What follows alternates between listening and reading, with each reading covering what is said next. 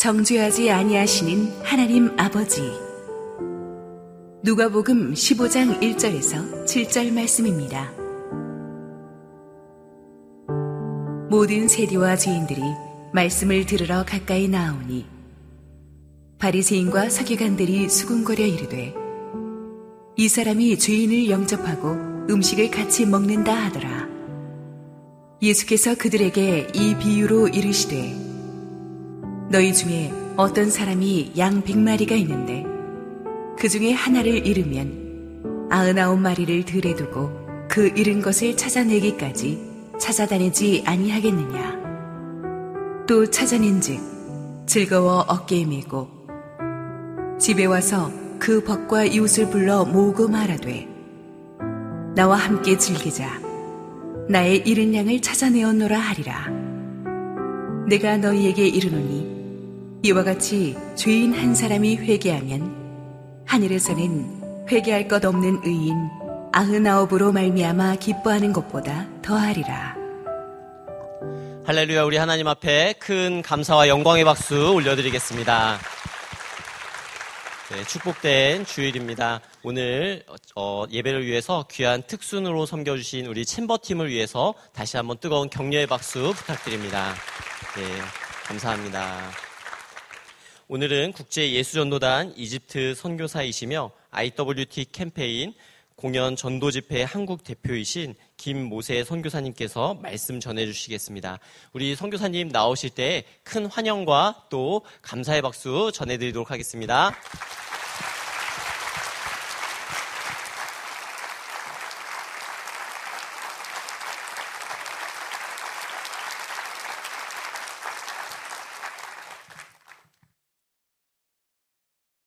이렇게 따뜻하게 환영해 주셔서 감사합니다. 어, 저는 부산의 그 끄트머리 정도에 있는 가덕도에서 왔어요. 여기 강남이라고 하니까 마치 예루살렘과 같은 큰 도시입니다. 어, 그 가덕도 마을 길은 외길이라서 한번 들어가면 나오기가 어려워요. 차도 한번 차만한 그런 길인데 그래서 들어가면 안 나오시기 때문에 그곳에서 많이 눌러 앉아 있는 사는 사람들이 많습니다. 어, 그런 곳에 몇 년 전에 우리 한옥 목사님과 또 교회 여러분들 성도님들께서 오셔서 영육간에 또 어, 먹을 그런 어, 양식 될 만한 것또 어, 지식의 책들을 전해주셨는데 어, 지금까지 가덕도 그 신앙에 살고 계시는 약 4국의, 4개국에서 약 20여 명의 어, 선교사님들이 살고 계시는데요. 그때 많이 도와주셔서 감사합니다. 어, 코로나로 또 어, 안타깝게 소천하시는 선교사님들도 계시고 또 상당수는 또 선교지로 가신 분들도 계시고 나머지는 남아서 또 하나님께서 어떻게 인도하실까 그런 기대하는 마음으로 어, 계십니다. 아무쪼록 힘들고 어려울 때, 특별히 요즘 같은데 어려울 때 계속해서 도와주시는 거 쉽지 않으실 텐데 어, 어려울 때 특히 돕기는 참으로 어려운데 또 쉬지 않고 여러분 사랑의 마음으로 도와주셔서 저희들 살고 있는 곳에 여러 선교사님들을 대신해서 감사 인사를 전합니다. 고맙습니다.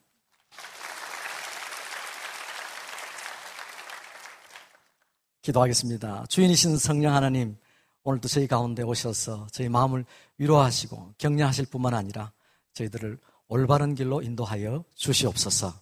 예수님의 이름으로 기도합니다. 아멘. 어, 오늘 말씀은요, 정죄하지 아니하시는 하나님 아버지인데 쉽게 말하면 하나님 아버지는 우리를 정죄하지 아니하신다 라는 것입니다.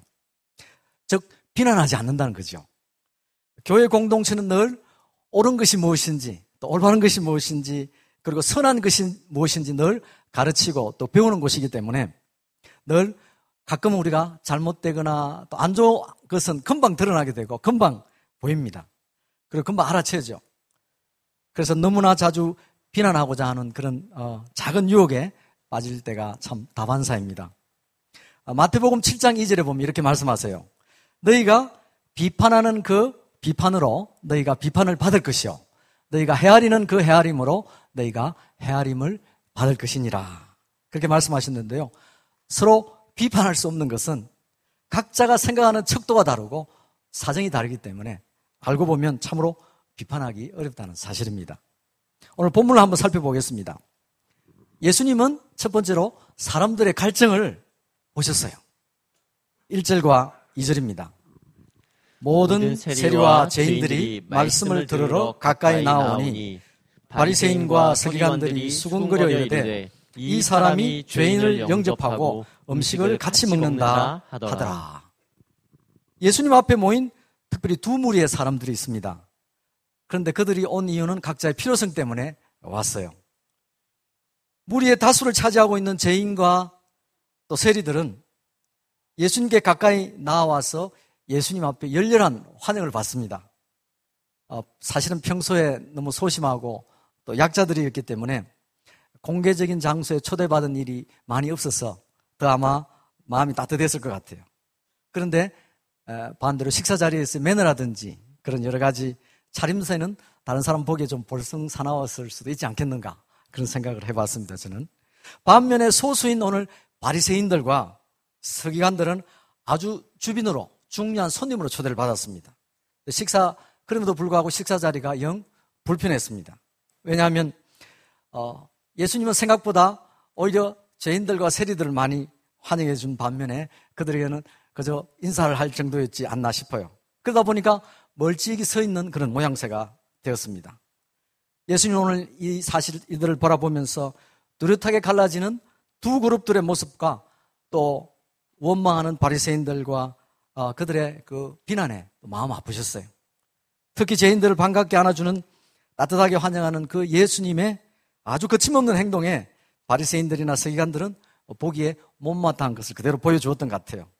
민망하고 또 식사 식사하는 데는 좀 어, 거북했던 것 같아요. 식사할 때 마음 편한 사람하고 식사해야 소화도 잘 되지 않습니까? 아마 오늘 바리새인들은 좀 거북했던 것 같습니다. 그래서 불편해서 같이 있는 것조차도 거북했던 것 같습니다. 억지로 앉아서 잘못하면 끝까지 얼굴을 마주대하고 음식을 먹어야 하는 바늘방석 그런 끝장판이 아니었는가 생각이 돼요. 그런데 예수님께서 오늘 여기서 참으로 섞이기 어려운 다른 차원의 사람들이 함께 오게 된 배경을 너무나 잘 알고 있었기 때문에 예수님은 그들의 마음을 만지시기를 원하셨습니다. 깊은 갈증을 좀 만지고 싶으셨어요. 대부분의 세리들과 죄인들 속 깊은 그들은 죄책감을 가지고 있었습니다. 반면에 바리새인들에게는 남의 결점과 빈틈은 누구보다 잘 발견하는 그런 아주 영리한 분들이셨어요. 그렇지만 자신이 평생 연구하고 탐구해 왔던 하늘나라에 대해서는 고집스러운 태도를 취하고 있었습니다. 그것도 예수님께서 잘 알고 계셨어요. 사실 예수님께서 저인들이 예수님 앞에 오게 된 가까이 오게 된 이유는 말씀이 그들의 죄책감을 자유롭게 해주었기 때문입니다. 그러나 반면에 그 바리새인들은 예수님 앞에 오면 왠지 수치감을 느꼈기 때문에 가까이 올 수가 없었습니다. 열린 마음은 마음의 갈증을 느끼고 목마른 자처럼 물을 찾아 우물로 달려갑니다. 그러나 다친 마음은 가끔 못마땅한 것이 먼저 눈에 보일 때가 참 많습니다. 여러분 구약 기억하십니까? 신의 산 앞에 서 있을 때 모세는 점점 점점 하나님의 임재 앞으로 나아갔습니다. 그런데 백성들은 하나님이 우리에게 직접 말씀하지 말게 해주십시오. 그러면서 하나님으로부터 멀찍이 떨어져 있었습니다. 두 번째는 그래서 예수님께서는 이들 두 그룹에게 한 비유를 말씀하셔서 그 서로의 사정을 좀 이해할 수 있는 그런 기회를 제공하고 있습니다. 3절과 4절입니다. 예수께서 그들에게 이 비유로 이르시되 너희 중에 어떤 사람이 양 백마리가 있는데 그 중에 하나를 잃으면 아흔 아홉 마리를 들여두고 그 이런 것을 찾아내기까지 찾아다니지 아니하느냐. 포인트는 잃어버리면 포기하지 않는다는 것이. 양 백마리를 가질 수 있는 사람은 아마 어, 부자들일 것입니다. 바리새인들이 상당했을 것이에요. 근데 10중 8구 그 아픈 마음은 갖고 있지만 반응은 두 가지입니다. 그 중에 하나를 잃어버렸을 때 바리새인들은 숫자에 굉장히 밝았기 때문에 그 중에 하나를 빈다면 급한 마음에 아흔 마리를 두고 아마 모자라는 하나를 찾아서 한급히 그 자리를 떠날 수도 있을 것이. 그런데 죄인들은 하나를 잃으면 마치 전 재산을 잃은 것처럼 충격했어. 마치 자기 자식을 찾는 것처럼 급히 찾는 간절함으로 가득했을 것입니다. 제가 1990년에 파키스탄에서 사역한 적이 있는데 추운 겨울에 한국에다가 연락을 했더니 한국에서 옷 보따리를 몇 개 보냈습니다. 그래서 제가 그 다음 주에 가서 교회 우리 성도들에게 다 나눠주었어요. 그래서 굉장히 기분이 좋았습니다. 그 다음 주 되면은 우리 성도님들이 그 따뜻한 옷을 입고 올 줄 알고 너무 기대가 됐어요. 근데 그 다음 주에도 했는데 아무도 입고 오지 않은 거예요. 아, 이게 웬일인가? 그래서 예배를 마치고 성도들한테 물어봤습니다. 그옷다 어떻게 했습니까? 아, 그럴 때 아무 말도 안 하더라고요. 예배 마치고 신방을 갔는데, 아, 집에 가니까 양들하고 염소를 다 입혀놨어요. 그래서 제가, 아니, 지금 애들이 추워가지고 이렇게 힘들어 하는데 아들을 안 입히고 어떻게 이렇게 짐승들한테 입혀놨습니까? 그랬더니 말씀하시는 거예요. 자기들은 옛날에도 그랬고 지금도 그랬고 이 추운 겨울이라도 잘 견딜 수 있을 거라는 거예요. 그런데 자기들이 가지고 있는 양 한 마리가 죽으면 가족 전체가 다 굶어 죽는다는 거예요. 그래서 양 한 마리가 그들에게는 가족의 목숨만큼 참 귀하구나 하는 것을 그때 알았습니다. 그래서 잃는 것을 찾아내기까지 포기하지 않는 거예요. 양들은 특성은 멀리 못 봅니다. 그래서 무리에서 떨어지면 스스로 돌아오기가 힘들어요. 그래서 누군가는 꼭 찾아주어야 돌아올 수가 있습니다. 그리고 얼마나 새가슴인지 뭐 좀 놀라면 혼비 백산에서 이리 뛰고 저리 뛰고 잡을 수가 없습니다. 자기 방어 능력이 없기 때문에 어디에 잡히면 그냥 드세요 하고 자기 몸을 맡겨버립니다. 찾은 바 되지 못하면 죽은 목숨이나 마찬가지입니다. 그래서 포기할 수 없는 것입니다. 제가 이 말씀을 준비하면서 하나님 제 인생에도 우리 인생에도 포기할 수 없는 것이 이외에 또 뭐가 있겠습니까? 그렇게 기도하는데요. 갑자기 최근에 소천하신 제 장인어른이 기억이 나시더라고요. 어, 너무 연세도 많으시고 혼자 불편해서 어, 거동하기 어려우실 것 같아서 저희 옆집에 좀 오십시오라고 호소를 했는데 드디어 마음을 여시고 오셨어요. 근데 오신 시골 집을 좀 어, 청소를 해야 되는데 그 어, 용역을 불러서 했는데 1톤짜리 트럭을 8대나 버렸어요. 세대 버리지 못하면 누군가 남이 버려야 될 것 같습니다. 우리가 가볍게 사는 것을 포기하지 말아야 될 것 같습니다. 그리고 두 번째는 제가 하나님과의 약속은 우리가 꼭 지켜야 되겠다. 그런 생각이 드는 거예요. 어, 저는 선교사인 아내와 어, 결혼했습니다. 군에 있을 때 결혼했는데 어, 하나님과 약속을 지켜야 된다고 결혼한 지 3개월 만에 아내는 파키스탄으로 혼자 떠났습니다. 저는 군 복무를 다 마치고 어, 아내를 아내와 합류했는데 그때 제가 알았습니다. 가정은 참 중요한 것이지만 하나님이 내 인생의 우선순위가 되어야 된다는 거예요. 그때 결혼하면서 아내로부터 체험 교육을 받았습니다. 그 이후부터 제가 하나님 앞에 나갈 때마다 담대한 이유가 됐어요. 주님, 당신과의 약속을 지키는 것이 제 인생의 우선순위인 것처럼 당신은 모든 약속 을 지켜줄 것을 믿습니다. 그리고 세 번째는 찾는 것입니다. 제가 11살 때 가출을 했는데 참 인생이 여러 어, 참 우여곡절이 많았습니다. 그런데 아버지가 어떻게 어떻게 저를 찾았어요. 그런데 저희 아버지를 제가 처음에 못 알아봤어요. 며칠을 굶으시고 어, 저를 찾는데 혼전히 들여서 그런지 몰골이 말이 안 하시더라고요. 느꼈어야 알게 됐는데 저는 이제 집에 잡혀가면 죽을 줄 알고 참 덜덜 떨었는데 우리 아버지가 얼굴에 참 그 핏기 없는 얼굴에 다 웃으시면서 말씀하시는 거예요. 괜찮다. 집에 가자. 저는 그때 몰랐습니다만 세월이 지나간, 지난 뒤에 안 것은 야, 내가 죽을 뻔한 게 아니라 우리 아버지가 죽을 뻔했구나. 그런 생각들을 했어요. 참 자식은 포기할 수 없는 것 같습니다. 세 번째로 예수님은 우리가 포기할 수 없는 것을 찾는 것이 최고의 기쁨이라고 말씀해 주십니다. 5절과 6절입니다. 또 찾아낸 적 즐거워 어깨에 메고 집에 와서 그 벗과 이웃을 불러 모으고 말하되 나와 함께 즐기자 나의 이런 양을 찾아 내었노라 하리라. 어깨 두르고 매는 행동은 너무 즐거운 행동이죠. 뿌듯한 자랑스러운 그런 순간입니다.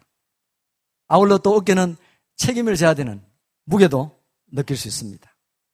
그 짊어진다는 속도도 있는데 이 찾았다는 그 즐거움은요. 모든 그런 어려움과 무게를 잃어버리게 할 만큼 강력한 에너지가 됩니다. 찾았다는 그 기쁨은 양 한 마리 이상의, 이상의 비용을 기꺼이 지불할 수 있는 그런 담대함이 생기는 거예요.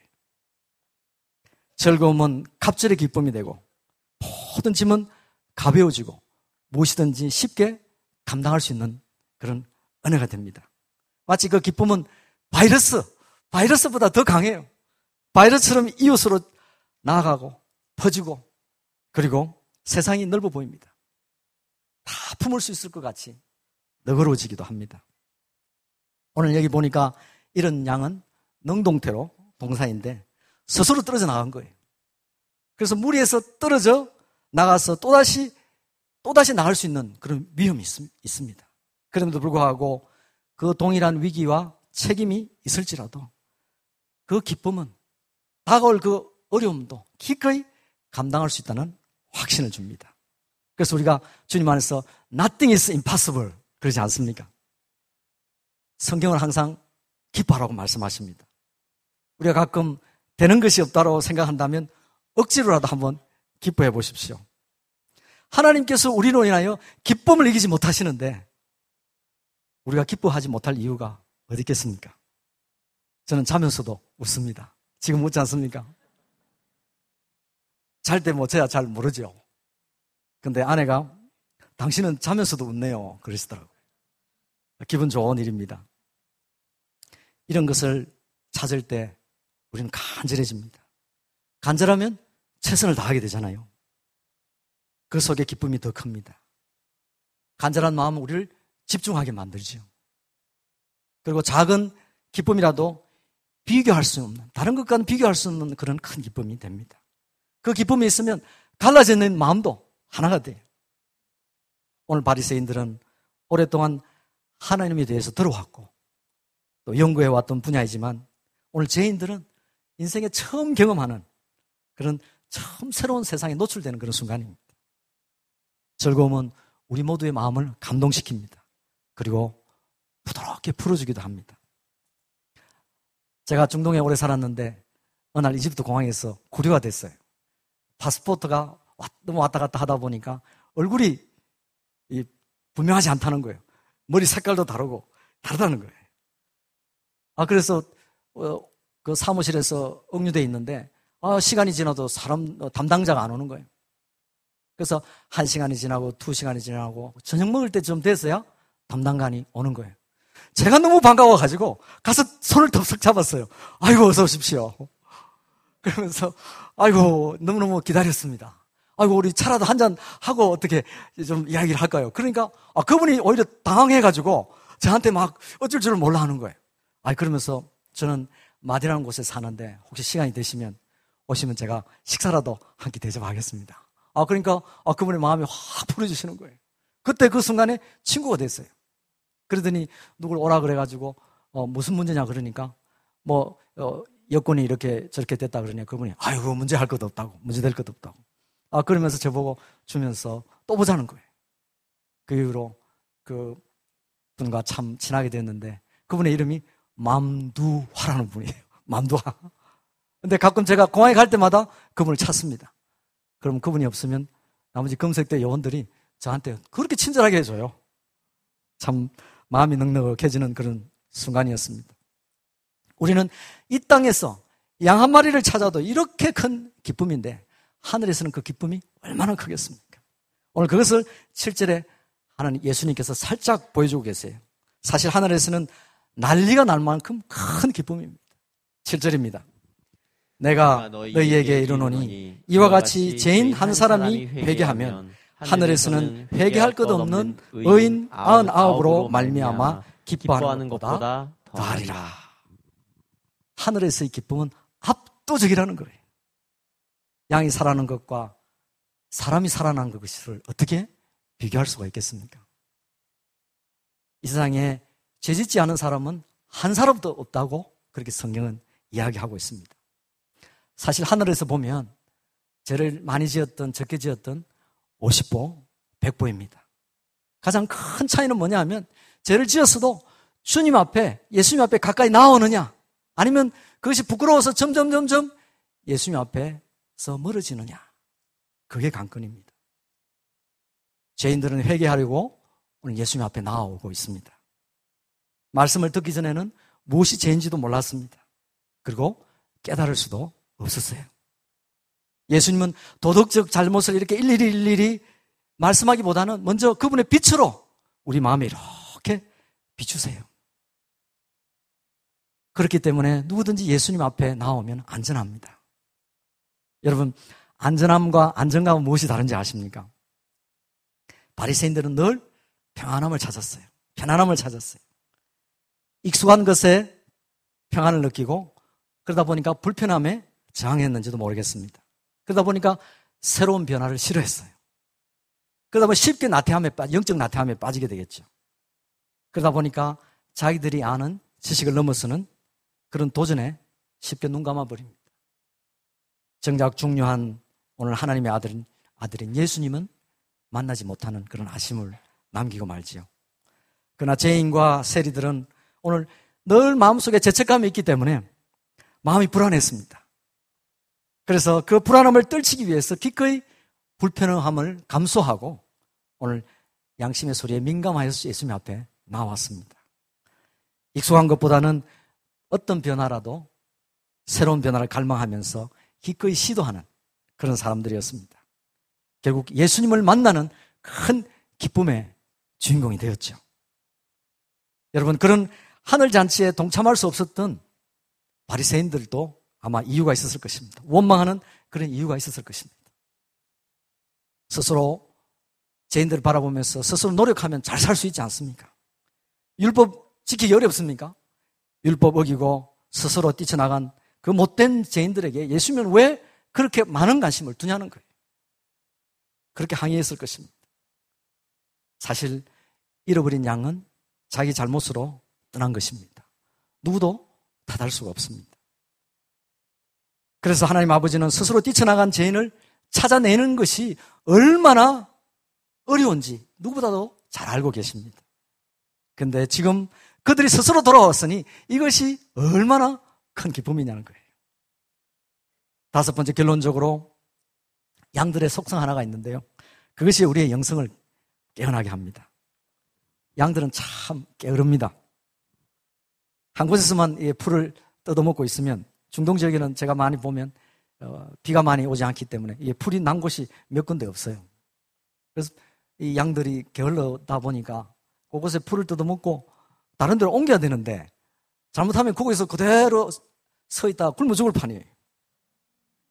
그러니까 목자들은 영리한 목자들은 이렇게 지팡이로 툭툭 쳐서 다른 데로 이렇게 옮겨서 풀을 뜯어 먹게 하죠. 근데 하루 종일 그렇게 할 수 없으니까 그 안에다가 염소들을 몇 마리씩 넣어 놓습니다. 근데 염소들을 넣어 놓으면 염소들 어떻게 되겠습니까? 이리 치고 저리 치고 하니까 양들이 그게 어, 부딪히지 않으려고 이렇게 저렇게 움직여 갑니다. 죄인 한 사람은 이런 나약해질 수 있는 공동체를 경성케 합니다. 우리의 영성을 새롭게 합니다. 우리 중에 누가 죄를 지으면 그리고 애를 먹이면 우리가 기도하고 간구하고 통성 기도 하지 않습니까? 바리새인들을 향해 예수님은 정죄 대신에 그들 마음에 따뜻하게 이렇게 마음으로 호소하고 있습니다. 한 예로 사람들이 가늠한 여인을 예수님께 데려온 것을 여러분 기억하실 것입니다. 그들은 돌로 치라는 율법을 이야기하고 있습니다. 그때 예수님은 요한복음 8장 7절에서 8절까지 이렇게 대답하고 계십니다. 그들이 묻기를 맞이 아니하는지라 이에 일어나 이르시되 너희 중에 죄 없는 자가 먼저 돌로 치라 하십니다. 예수님은 손가락으로 땅에다가 율법을 쓰신 것이 아니라 그들의 마음에 들려주는 그런 심령을 울리는 말씀을 하셨습니다. 죄인 한 명이 돌아오는 것을 목격하는 의인 99명에게는 마음이 신선해지고 새로워지는 순간입니다. 하나님 아버지는 우리를 결코 정죄하지 않습니다. 그래서 회개하고 돌아오는 죄인들을 보며 기뻐하시는 그 아버지의 말, 마음을 오늘 전하고 계십니다. 회개할 것이 없다고 생각하는 바리새인들에게는 어떻게 보면 첫사랑을 회복하는 그런 계기를 만들어주고 있어요. 우리는 돌아온 그 한 명의 죄인입니까? 아니면 회개할 것 없는 99명의 의인 중에 한 명입니까? 두 그룹 모두 잊지 말아야 할 것은 그 첫사랑의 회복입니다. 이 땅에서 잃어버린 양들처럼 하늘에서는 잃어버린 그런 죄인들입니다. 그들을 포기하지 않고 찾으시는 분이 또한 하나님 아버지십니다. 그들이 묶임에서 해방되는 것을 보셨을 때 얼마나 기뻐하셨겠습니까? 내일은 강복절입니다. 묶였던 나라가 이렇게 풀어져도 이렇게 기쁜데 하나님의 마음이 풀어지면 얼마나 기쁘시겠어요? 마지막으로 간장 하나로 마치겠습니다. 제가 베트남 형제와 함께 어, 기도한 적이 있습니다. 근데 기도하려고 하니까 제 마음에 갑자기 미안한 마음이 들더라고요. 오래전에 한국군이 월남 파병으로 인해서 혹시나 한국인인 저에게 불편한 마음이 없을까 싶어서 형제에게 과거 저 과거에 일어난 일들을 대해서 나누고 용서를 구하고자 이야기를 꺼냈습니다. 아, 죄송합니다, 형제. 혹시나 베트남 사람들에게 아, 사람들이 전쟁 중에 일어난 그런 용납되지 않은 혹시 그런 일들이 있었다면 한국인으로서 먼저 용서를 구합니다. 그랬더니 그 베트남 형제가 조용히 저를 바라보는 거예요. 그러면서 하는 말이, 말씀이 모세 형제님 말씀은 참 고맙지만 우리는 한국인들을 비난하지 않습니다. 그런 거예요. 우리는 미국인들과 싸웠고 그리고 우리는 승리했습니다.